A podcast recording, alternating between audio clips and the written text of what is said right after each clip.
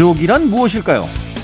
혈연으로 말하자니 너무 형식적이고 사랑으로 말하자니 가족이란 이름 아래 벌어지는 사건들이 너무도 많습니다.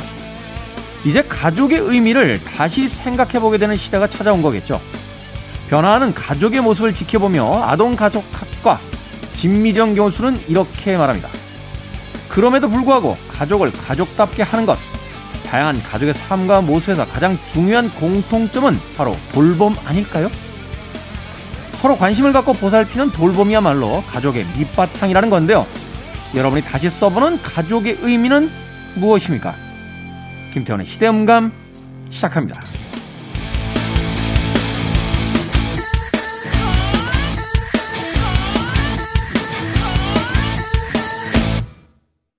그래도 주말은 온다. 시대를 읽는 음악 감상의 시대음감 김태훈입니다.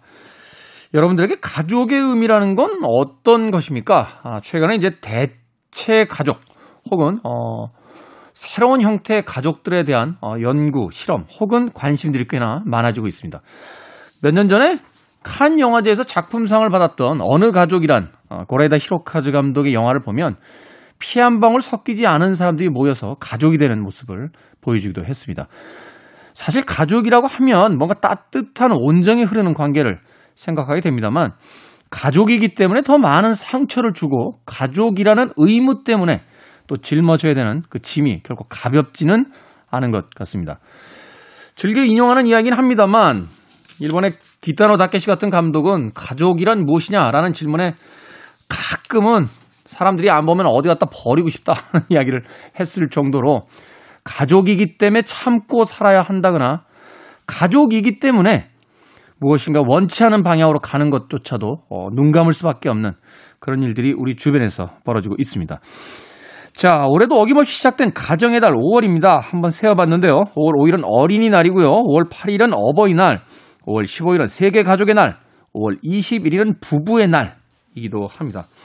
자, 그런데요. 우리는 너무 가족을 이상화된 형태로서만 그리고 있는 게 아닐까 생각해 보게 됐습니다. 예전에 강원래 씨를 만나서 했던 어, 이야기, 들었던 이야기가 꽤나 인상적이었는데요.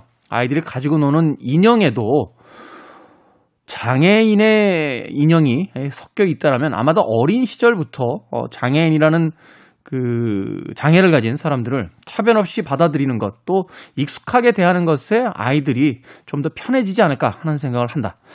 꽤나 흥미로운 어, 이야기였기 때문에 저는 역시 아이들이 가지고 노는 그 인형에도 이제 가족의 형태가 조금은 달라진 형태로서 어, 좀 존재했으면 한다. 하는 생각 해보게 됩니다. 그렇다면 우리가 생각하는 항상 그 4인 기준의 아, 이상적인 가족들의 모습, 엄마, 아빠, 그리고 아이 둘, 그런 모습으로부터 좀 찰, 탈피한 그래서 한부모 가족이라든지 또는 다른 형태의 가족들도 어린 시절부터 좀 자연스럽게 편견 없이 받아들일 수 있지 않을까 하는 생각 어, 해보게 됩니다. 개인적인 사견이니까요. KBS의 입장과는 아무런 관계 없다는 거 다시 한번 알려드립니다. 자, 김태현의 시대음감, 시대 이슈들 새로운 시선과 음악으로 풀어봅니다. 토요일과 일요일, 일라디오에서는 낮 2시 5분, 밤 10시 5분 하루 두 번 방송되고요. 한민족 방송에서는 낮 1시 10분에 방송이 됩니다. 팟캐스트로는 언제 어디서든 함께 하실 수 있습니다. 가족이 오프닝이라서 고른 곡은 아닙니다. 오디오스본 I don't know.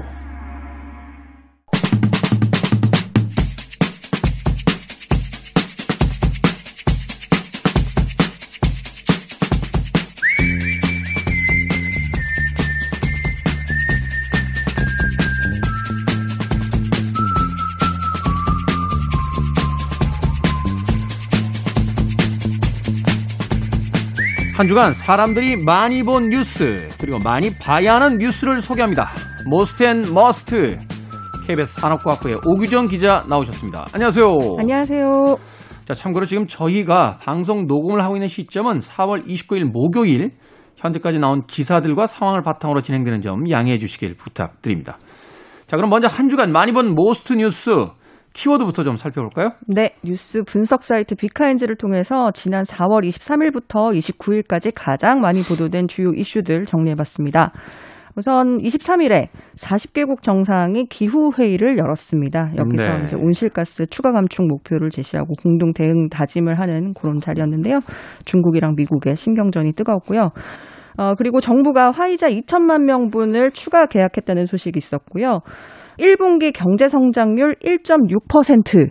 그래서 이제 코로나 전 수준으로 회복했다라는 반가운 기사도 있었습니다. 네, 올 한해 뭐 3%인가에서 좀 상향됐죠? 3점 몇 퍼센트로? 네, 그렇습니다. 네. 그리고 아마 가장 반가운 소식이었을 텐데요. 26일에 배우 윤여정 씨가 아, 영화 미나리로 93회 오스카 시상식에서 여우 조연상을 수상했다는 반가운 소식이 있었고요. 야, 멋지더군요. 그 전 세계 최고의 영화제라고 하는 아카데미 시상식에서 그 수상 소감을 가지고 네. 사람들을 들었다 놨다 하는데 천하의 브래드 피트가 이렇게 쩔쩔매는 걸 처음 봤습니다. 정말 부드러운 카리스마 같은 그런 느낌을 저도 받았습니다. 그러니까요. 네. 그리고 마지막으로 삼성과 상속세 12조 원 뉴스가 있었는데요. 요거 자세히 살펴보도록 하겠습니다. 바로 삼성과 상속세 12조 원이라고 어, 이야기를 지금 해주셨는데 이게 네. 이제 그 분할 납부가 되는 거죠? 네, 그 5년 동안 6번에 나눠서 내겠다고 유족들이 밝힌 상태예요. 네. 이게 이제 유산 규모가 26조 원에 달하는데요. 26조 원. 네, 삼성전자, 삼성생명, 뭐 물산 이런 계열사 주식 가치만 19조 원이고요. 그리고 이제 한남동의 자택, 그리고 용인 에버랜드 일대에 땅 가지고 있는 거, 그리고 또 이른바 이건희 컬렉션이라고 불리는 고가의 미술품, 주식 이외의 자산이 7조 원 해서 26조 원입니다. 그래서 아. 상속세만 이제 12조 원이 넘을 것으로 추정이 되는데요. 근데 이 뭐 상속세 12조 원이 이야기 듣기로는 스티브 잡스보다 많다는. 네. 그리고 우리나라 전체 상속세 세입 규모의 그 지난해 기준으로 했을 때는 3배가 넘는 액수입니다. 엄청나군요. 네. 근데 이걸 어떻게 낸답니까? 5년 동안 이제 6번에서 나눠서 내겠다라고 네, 했는데 이게 아무리 돈이 많은 삼성가라도 현금이 없다는 얘기죠. 그렇죠. 이걸 어떻게 낼 건지에 대한 구체적인 방법은 아직 안 나왔는데요. 이제 추측 건데 뭐 주식 배당금이나 아니면 뭐 대출 이렇게 해서 이제 세금을 내지 않을까 하는 어, 추측이 있고요. 사회 환원 계획도 밝혔습니다. 감염병 대응을 위한 전문 병원을 건립하고 또 연구소 마련하는데 7천억 원, 그리고 소아암과 희귀 질환을 앓고 있는 어린이 환자에게 3천억 원 지원해 가지고 1조 원의 사회 환원을 이제 약속을 했 습니다. 음, 예. 네. 근데 이 사회 환원은 사실은 2008년도인가요? 이건희 네. 전 삼성 회장이 이제 비자금 사건으로 이제 검찰에 기소가 됐을 때 네. 어, 이야기했던 건데 그게 실현이 되고 있지 않다가 네. 이번에 이제 그 상속세 납부와 함께 지금 이야기가 되고 있는 거죠. 네, 그렇습니다. 이 상속세 납부와 관련한 이제 뉴스 보도들을 하면서 언론들이 최대 규모의 뭐 기부를 한다, 뭐 이런 식으로 좀 대서특필을 하고 네. 이 기회에 이재용 부회장에 대한 사면도 우리가 검토해봐야 된다, 뭐 이런 식으로 얘기를 되게 많이 했었는데 사실은 말씀하셨던 것처럼 이 사회 환원 약 속이 되게 오랫동안 지켜지지 않았던 건데 이번 기회에 된 거거든요. 근데 네. 이게 그 2008년에 삼성 비자금 사건 때 검찰에 기소된 뒤에 이건희 회장이 대국민 사과문을 발표하면서 본인이 이제 경영 일선에서 퇴진하고 그리고 참- 차명재산 그 4조 5천억 원을 이제 실명 전환하면서 세금도 내고 남는 거는 또 유익한 일에 쓰겠다 이렇게 얘기를 하면서 그 이듬해에 징역 3년에 집행유예 5년을 선고받았어요. 네. 근데 이제 그게 좀 차일피일 미뤄지고 뭐 방안을 검토해 보겠다 하고 이제 시간이 흐르다가 2014년에 이건희 회장이 급성 심근경색으로 이제 쓰러지고 또 그렇죠. 국정농단에 연루되고 뭐 이렇게 하면서 이제 이 약속들이 사실 잊혀졌던 거죠. 근데 이제 유족들이 이번에 그 상속세 납부와 관련한 발표를 하면서 이 상속세 납부와 또 사회 환원은 이건희 회장이 이제 생전에 기업의 어떤 사회적인 책임 그리고 상생 노력을 강조해왔기 때문에 우리가 이제 그 정신을 계승하는 것이다. 뭐 이렇게 발표를 하긴 했는데 이게 사실은 좀 거리감이 느껴지는 그런 발언이었습니다. 그렇군요. 자, 어찌됐건 뭐 늦게라도 약속이 지켜진다라고 하니까 뭐 이건 반길만한 어, 네. 뉴스가 아닌가 하는 또 생각이 드는데 상속세도 상속세지만 사실 이제 한국의 그이 재벌 기업들의 지분 구조가 너무 복잡해서 복잡해요. 네. 어, 사실은 해외 전문가들이 들어와서도 이게 도대체 어떻게 돼 있는 음. 구조인지 이해를 못하겠다 뭐 이런 이야기를 한다는 말도 있는데 이제 좀 더 직접적인 지분을 늘리겠다 하는 어떤 네. 사인이 보인다라고 볼 수 있겠군요. 자, 그런데요. 이제 대중들이 또 흥미를 끌게 된 어, 네. 또 하나의 뉴스가 바로 이 미술품 기부입니다. 이 삼성가가 사실은 이제 미술품 수집에, 수집에 네. 어, 한다는 이야기는 굉장히 오래전부터 들었던 이야기인데 저 이제 리움 미술관도 있고 2만 3천여 점을 기부한다고요. 네, 그렇습니다. 그 아까 말씀드렸잖아요. 그 미술품 액수가 어마어마하다고 그 이건희 회장이 갖고 있었던 이제 그 미술품 일부를 이제 기부를 하는 건데 저 이거 보고 되게 깜짝 놀랐어요. 어떤 미술품이 들어있냐면 정선의 인왕 재색도. 네, 네. 우리가 교과서에서 배웠던 교과서에서 바로 그렇죠. 그 정선에. 네. 네. 그리고 고대인이 남긴 청동 유물, 와. 고려 청자, 단원 김홍도의 마지막 그림인 추성부도. 오. 이중섭의 황소 이거 되게 유명하잖아요. 이건 뭐, 네. 네, 그 박수근 화가 그다음에 모네의 수련도 있고. 모네의 수련이요? 네. 고갱, 샤갈, 르누아르 보유하고 있고요. 요런 거를 이제 기증을 하기로 했어요. 근데 이제 고갱, 샤갈, 르누아르. 네. 어, 이걸 개인이 가지고 있던 얘기죠. 삼성가에서. 그쵸. 저희 같은 사람들은 그냥 이제 별다방 커피 그 잔 이런 거 수집할 텐데.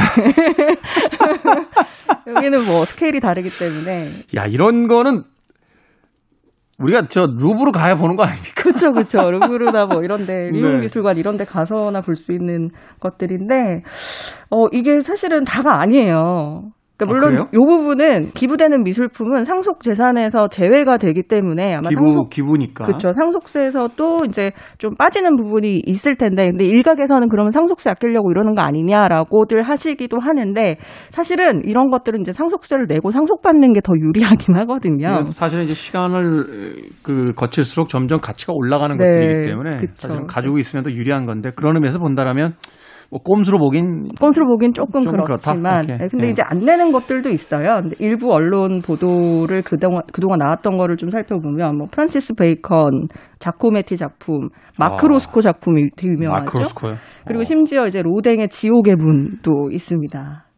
회화에 네. 있어서 뭐 근현대 뭐 고전 다 가지고 있군요. 네, 어. 그렇죠. 그 이건희 회장이 본토인 프랑스 파리보다 로댕 작품을 더 많이 갖고 있다는 그런 얘기도 있다고 합니다. 생전에 이제 로댕의 그 열렬한 팬이었다. 네. 아, 이건희 회장이 그래서 네. 작품들을 많이 수집했다라는 이야기를 들었습니다만 마크로스코면 뭐 현대 미술 작품 중에서 뭐 대가 중에 네. 이런 작품들을 그냥 다 가지고 있다. 네, 이런 작품은 아직 기부에는 안 나왔다.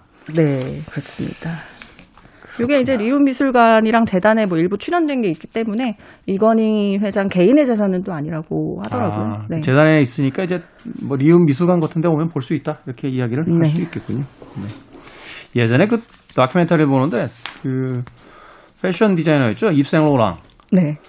입생 로랑이 그 사망한 뒤에 그 동거했던 그 말하자면 이제 반려자가 어, 경매에 나와서 그 입생 로랑이 평소에 모았던 음. 그 미술품을 이제 경매를 경매, 하는데 네. 한 개인이잖아요 기업도 네, 아니고 그렇죠.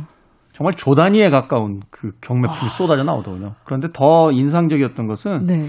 자신이 살았던 집과 어, 별장으로 썼던 집 딱 두 채 이외에는 다른 재산은 없었고 어, 자신의 돈을 가지고 번 돈을 가지고 그 미술품을 그렇게 모아서 음. 아름다움 속에 머물다가 이제 생이 다한 뒤에 그것을 경매를 통해 일반인들에게 돌려준다. 네. 재단에 귀속돼서 그 경매금을 가지고 이제 사회에 환원하겠다는 네. 이야기를 하더군요. 의미가 있네요. 그렇죠. 어, 이런 문화는 좀 많이 받아들였으면 하는 생각 해봅니다. 자, 이번에 우리가 꼭 봐야 할 Must 뉴스, 어떤 뉴스입니까? 네, 가상화폐 환치기 중국인 서울 아파트 쇼핑했다라는 기사입니다. 이게 사실 좀 큰 문제 아닙니까? 이게 특구도 아니고 네. 사실은 아파트를 사는 것도 편법인데 이걸 중국에서 소위 이제 그 돈을 가지고 들어올 때 이제 불법을 저질러서 가지고 들어왔다는 네, 거잖아요. 그렇죠. 이게 지금 가상화폐 시장이 연일 시끄러운데 그 중에 이제 사람들이 좀 분노하는 포인트가 이제 김치 프리미엄을 이용해서 악용해서 뭔가 이제 환치기를 해서 국내 부동산 시장에 뛰어드는 이런 이제 수법들이 좀 공분을 샀는데 이게 이제 아, 서울 김, 세관의 김치 프리미엄이요. 예.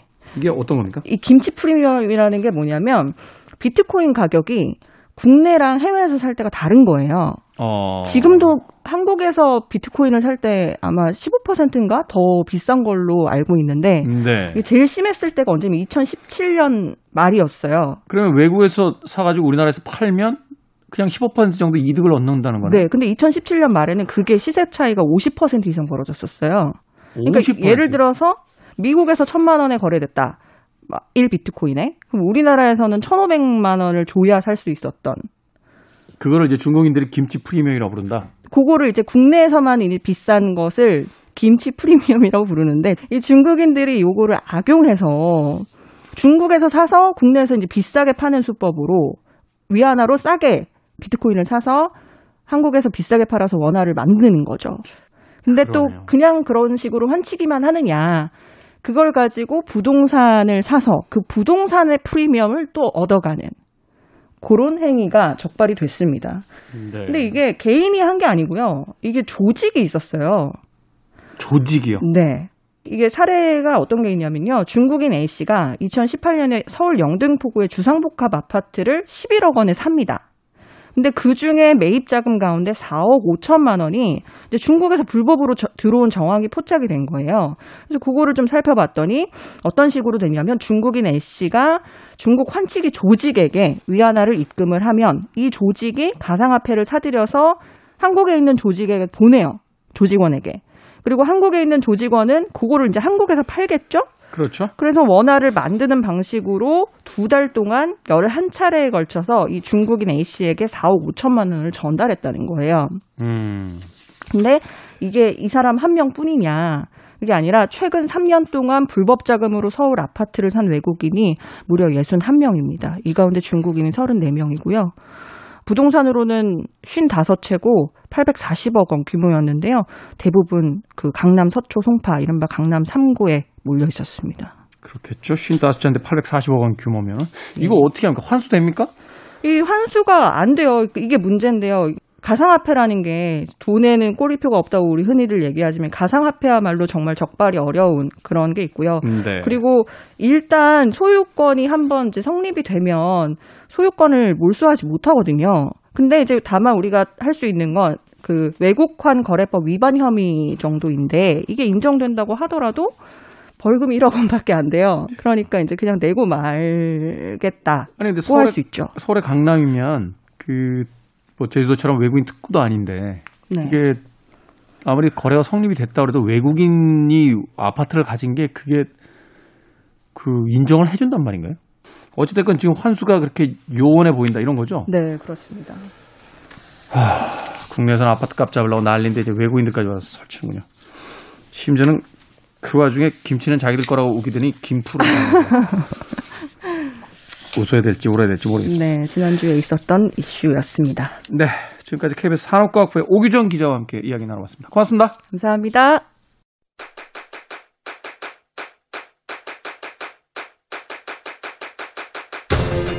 그래도 주말은 온다. 김태원의 시대 음감.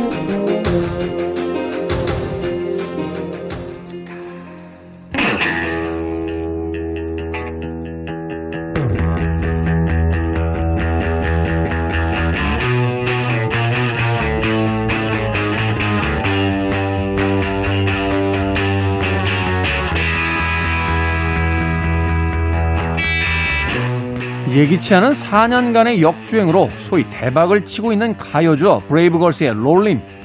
이 노래의 작곡가는 얼마나 큰 돈을 벌게 됐을까요? 정답은 빵원. 네, 영원입니다. 대신 역주행 대박을 맞은 건 이 노래에 투자했던 일반인 투자자들이었는데요.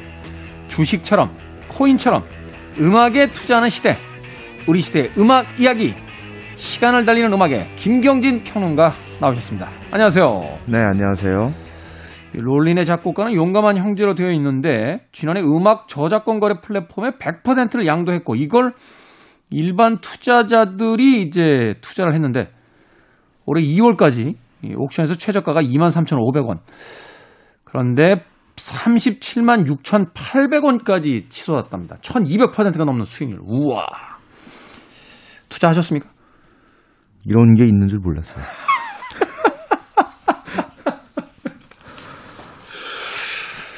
이런 게 있는지 몰랐던 네, 김경진 음악평론가와 우리 시대의 음악 이야기 시간을 달리는 음악 오늘 어떤 뮤지션 이야기 해봅니까? 네, 네. 말도 안 되네.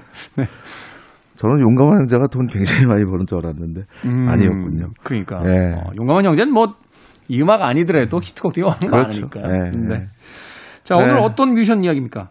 네, 배드핑거라는 그룹인데요. 배드핑거. 네, 아마도 그 요즘 분들은 굉장히 생소한 이름일 것 같고 네. 예전에 그 음악 감상실 또 그 과거에 이제 좀 음악 다방이라고 하나요? 이런 데 다니셨던 분들은 Carry On Till Tomorrow라는 노래에 굉장히 많이 익숙할 거라고 생각을 합니다. 음, 네. 음, 배드핑거는 그 대중음악사에서 가장 비극적인 그룹으로 흔히 거론이 되는 팀이에요. 어, 이야기 알고 나면 이제 황당하죠. 네, 그렇죠. 네.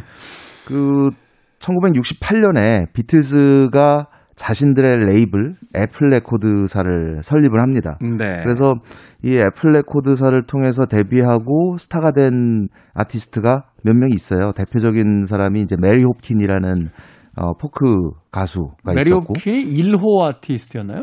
아니요. 1호 아티스트가 배드핑거예요. 배드핑거. 메리 네. 홉킨이 2호였군요. 그렇습니다. 2호. 네. 네. 그리고 뭐 제임스 테일러도 애플에서 데뷔 앨범을 냈었고. 네. 그래서 그 이 애플 레코드가 비틀즈 뿐만이 아니라 이제 이런 여러 아티스트들을 통해서 레이블 파워를 조금씩 가지기 시작하는데 그 큰 공신이었던 팀이 바로 웨일스 출신의 그룹인 배드핑거였습니다. 배드핑거. 네. 어, 처음 이들이 결성했을 때의 이름이 배드핑거가 아니라 아이비스라는 이름이었어요. 아이비스. 예. 네. 근데 이제 이때 이 당시에 그 영국의 보컬 그룹인 그 아이빌 리그라는 팀이 있었다고 합니다. 그래서 네. 이름이 헷갈린다. 그래서 바꾸자라고 해서 배드핑거로 이제 바꾸게 되는데 이 그룹명이 사실 재밌어요. 나쁜 손가락이 도대체 뭐야? 근데 이 이름을 제안한 사람이 당시 애플 레코드의 사장이었던 그 비틀즈의 매니저 출신인 그 닐 에스피널이라는 사람이었는데 네. 그 Sgt. Pepper's Lonely Hearts Club Band라는 비틀즈의 걸작 앨범이 있죠. 여기에 어 With a Little Help from My Friends라는 곡이 있습니다. 네. 어, 링고스타가 노래했던 이 곡을 작곡을 할 때 존 레넌이 어 집게 손가락을 다쳐가지고 그 손가락을 못 썼다는 거예요. 그래서 음. 피아노를 연주를 하는데 가운데 손가락으로 연주를 하면서 작곡을 했다고 합니다. 네. 그래서 이 곡의 처음 그 가제가 Bad Finger Boogie라고 이제 붙여졌었는데 서에서 이제 가운데 손가락이 안 좋은 용도로 쓰이니까. 그렇죠. 어. 네. 그래서 이 Bad Finger Boogie라는 이 곡의 가제에서 착안을 해서 배드핑거라는 이름을 가지게 됩니다. 근데 이 배드핑거는 이제 4인조 그룹이었고 피트햄과 톰 에반스라는 두 싱어송라이터를 주축으로 굉장히 그 뭐랄까요 소프트 부드러운 그 팝과 락의 어떤 그 장점을 살린 그런 음악을 연주했던 팀이거든요. 근데 특히 폴 맥카트니가 이 밴드에 대해서 애착을 굉장히 많이 가지고 있었대요. 네. 그래서 어 그 처음 이 배드핑거라는 이름이 알려지게 된 곡이 하나 있습니다. Come and Get It이라는 곡인데 Come and Get It. 네. 이게 그 당시에 그 링고스타가 출연했던 영화가 있어요. 매직 크리스찬이라는 영화가 있었습니다. 이 영화를의 각본을 쓴 사람이 테리 서던이라는 사람인데요. 그 사람이 이제 소설을 원작으로 한 영화고, 어, 이 테리 서던이 스탠리 큐브릭의 Dr. Strangelove 각본을 썼었고, Easy Rider의 각본으로 또 유명했, 유명한 음. 사람이었죠. 근데 Magic Christian을 예전에 한번 봤었는데, 네. 너무 유치해가지고, 그, 참 재미있는 영화는 아니었어요. 근데 어쨌든 당시 어, 비틀즈 영화 중에 재미있는 영화 거의 없잖아요. 그렇죠. 저도 몇편 네. 봤었는데 네. 비틀즈가 나온다라고 해서 봤지 사실은 네. 그 이상의 의미를 찾기가 사실 쉽지 않은 영화들이 많아서 그렇습니다. 그래서 네. 그이 영화의 음악을 이제 폴 맥카트니가 어, 담당을 하게 됐어요. 근데 배드핑거를 위해서 곡을 몇 곡을 써주고 프로듀서까지 하게 됩니다. 근데 그 중에 한 곡이 이제 커맨게리라는 곡이었고 이 곡이 이제 영국 차트 탑 10에 오르면서 어, 본격적으로 이름이 알려지기 시작합니다. 네. 어, 사실 그 배드핑거 하면은 많은 사람들이 Without You라는 곡을 떠올릴 겁니다. Without You. 네. 예전에 그 이 시간에 한번 소개드렸던 적이 있었는데 그그 밴드의 리더였던 피트햄, 이 위다우츠를 쓰고 노래했던 이 사람이 이제 27살에 세상을 떠났잖아요. 그래서 어 그때 그 27 클럽이라는 테마로 위다우츠를 한번 들려 드린 적이 있었죠. 네. 이 곡이 이제 70년에 발매가 되고 어 배드핑거가 처음 곡을 발표했을 때는 뭐 별 반응이 없었어요. 근데 이듬해 어, 해리 닐슨이라는 싱어송라이터가 이 곡을 리메이크해서 엄청난 인기를 얻게 되죠. 아니 근데 그때도 그냥 리메이크만 하게 하면 되지 왜 곡 판권을 팔아가지고 그죠? 네. 곡의 판권 전체를 넘겨준 거 아니에요 해리 닐슨한테? 저작권 관련이 이제 어, 떻게 보면 이 배드핑거라는 그룹의 발목을 잡게 된 상황이 된 거죠. 그래서 사실은 그 배드핑거가 애플 레코드에서 어, 그 아이비스 시절까지 통틀어서 다섯 장의 앨범을 냈는데 72년까지 이후에 그 애플과 계약이 종료가 되고 워너브라더스랑 계약을 해요. 근데 어, 이게 어떻게 보면 비극의 시작이었다고 볼 수 있습니다. 당시 어, 이 밴드가 새롭게 맞이한 매니저가 한 명 있었는데 스탠 폴리라는 미국인 매니저였습니다. 이 사람이 굉장히 악질 인물이었던 거예요. 음. 그래서 어, 결국 배드핑거의 일을 하면서 이 스탠 폴리라는 어, 이 사람이 또 그 미국에서 마피아 수구먼 출신이래요. 당시에는 이 마피아 출신 매니저도 굉장히 많았어요. 그렇죠. 네. 미국도 그렇고. 네. 그래서 그 기본적으로 좀 그 여러 그 다른 아티스트들하고도 안 좋은 일로 많이 엮여 있었던 사람인데 어 어쨌든 그 배드핑거와 계약을 하고 이 사람이 어 워너브라더스와 그 밴드 계약을 체결하게 하면서 어떤 조건이었냐면 1년에 앨범 두 장을 무조건 내야 된다라는 좀 어떻게 보면 굉장히 빡빡한 예, 네, 빡빡한 조건이었고 돈을 받았는데 이 돈을 다 착복합니다. 그래서 어 시간이 좀 흐르고 나서 레코드사에서는 앨범을 재촉할 거 아니에요. 근데 그런 상황에서 어, 돈은 받은 게 없고 밴드는 음. 그러니까 결과적으로 나중에 어, 이 밴드가 그 히트해서 걷어들인 자기네들이 가져간 돈보다 이 매니저가 거의 몇 배, 열배 이상의 돈을 착복한. 가져가게 돼요. 예. 네. 음. 그래서 그런 와중에 또 원어에서 따로 돈을 받아서 횡령을 하고 사라집니다. 그래서 어 음반사 입장에서는 아티스트를 상대로 돈을 배상해내라 라는 예, 라고 할 수밖에 없었고 결국 어 이들이 히트곡이 많이 있음에도 불구하고 재정난에 시달리게 되는 거죠. 거기까지 그런, 예. 이야기를 듣고 네. 음악 한 거 듣고 와서 계속해서 이야기를 나눠보도록 하겠습니다. 네. 커맨 게릿 먼저 들어보겠습니다. 그들의 최초의 히트곡이라고 하는 1969년작 Come and Get It 듣습니다. 배드핑거의 Come and Get It 듣고 오셨습니다. 음악 들으면서 딱 느껴지는 건 비틀즈군요. 네, 그렇죠. 네. 이 곡은 사실 폴 맥카트니가 작곡을 했고 produce까지 해준 곡이었는데 당시에 그, 그, 배드핑거의 이제 몇몇 곡에서 또 프로듀서를 했던 사람이 토니 비스콘티라는 이후에 이제 데이빗 보이와 함께 여러 작업을 했던 인물인데, 네. 어, 토니 비스콘티가 그런 얘기를 했대요. 그러니까 녹음 자, 녹음을 할 때마다 콘솔에 앉아 있다가 깜짝깜짝 놀라서 부스 안을 이렇게 들여다봤대요. 저기 혹시 존 레논하고 폴 맥카트니가 노래 부르고 있나 해가지고. 그러니까 창법도 약간 존 레논 네, 창법이고. 그러게요. 네. 그래서 음악 스타일이 참 굉장히 비틀즈와 어, 유사한 측면이 있고 세간에서는 그 새로운 비틀즈의 탄생이다. 뭐 이런 평가도 있었습니다. 아니 그 정도의 평가를 받고 이렇게 어마어마한 그 히트곡들이 많았던 팀인데, 네. 예, 소위 이제 매니저가 속된 말로 이제 돈을 갖고 튀는 바람에 그렇죠. 재정난에 이제 네. 그 직면하게 된 그런 밴드의 이야기까지 아까 해주셨는데요. 네. 네. 근데 적어도 이 그 데뷔 앨범 Magic Christian Music이라는 이 데뷔 앨범과 그 세 번째 앨범 Straight Up이라는 앨범까지 이 배드핑거는 정말 아주 밝은 미래를 가지고 있는 것 같아 보였어요. 음악적으로나 음. 여러 측면에서. 그 Magic Christian이라는 이 영화의 삽입 주제가였던 곡을 또 하나 들어보겠습니다. Carry On Till Tomorrow라는 곡인데요.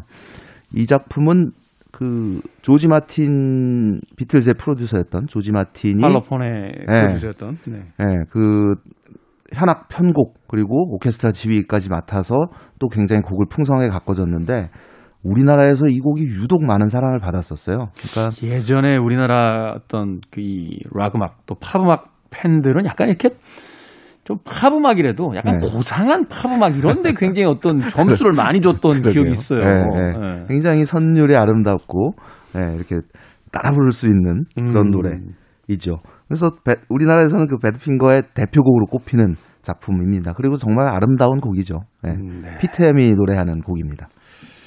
이런 음악을 이제 들어줘야 당시에 이제 좀 음악 좀 듣는다 하는 느낌이었는데 자 배드핑거의 1970년도 히트곡 Carry On Till Tomorrow 듣습니다.